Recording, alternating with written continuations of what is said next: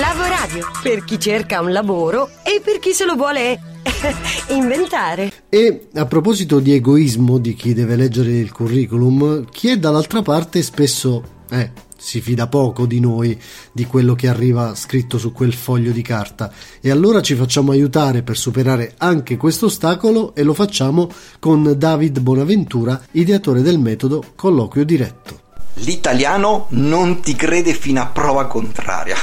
Allora, questa è una citazione che ho trovato eh, in un libro di Massimo Petrucci, copywriter in quantistico.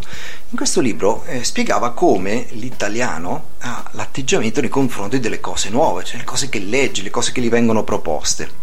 E questa cosa succede anche quando valuta delle proposte di collaborazione, delle candidature. Una persona che ti legge non ti crede Mm? È proprio un atteggiamento nostro molto particolare. Allora, co- cosa puoi fare per risolvere questa situazione, questa indole particolare dell'italiano? Innanzitutto, uno dei modi sicuramente più potenti è quello di presentare delle referenze, delle testimonianze da parte di persone che hanno lavorato con te. Potrebbero essere il tuo capo, dei colleghi, un cliente, fornitori, chiunque, chiunque che ci mette la faccia e dice guarda, questa persona effettivamente è quello che dice di essere. Allora, vediamo un attimo molto rapidamente rapidamente quali sono le caratteristiche di una buona referenza, una buona testimonianza. Innanzitutto il tipo di referente. Hm?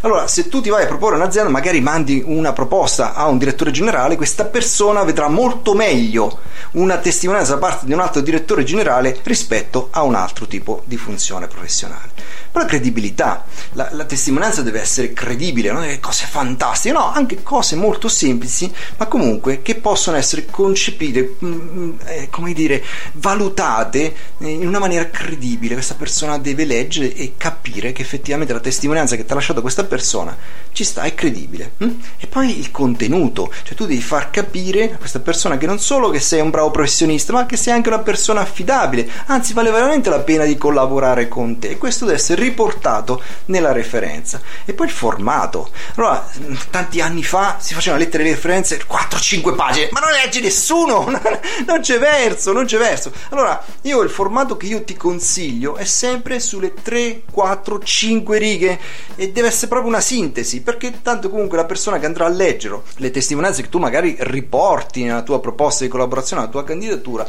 devono essere brevi, quindi 3, 4, 5 righe ce la fa a leggere, altrimenti no. La lingua, io vedo su link per esempio quelli si fanno fare referenze in inglese, è bellissimo. Allora, se tu vuoi lavorare all'estero va benissimo, ma se vuoi lavorare in Italia, io ti consiglio di fare sempre dei testi in italiano perché è sempre una questione di tempo. Magari la persona non conosce bene l'inglese, non c'ha voglia in quel momento e non la legge. E quindi io, anche se leggevo in inglese, ti consiglio di tradurla. E poi il numero non bastano mai, veramente più ne, più ne hai e più hai la possibilità di poterti interfacciare, andarti a proporre a diversi tipi eh, di azienda e interlocutori.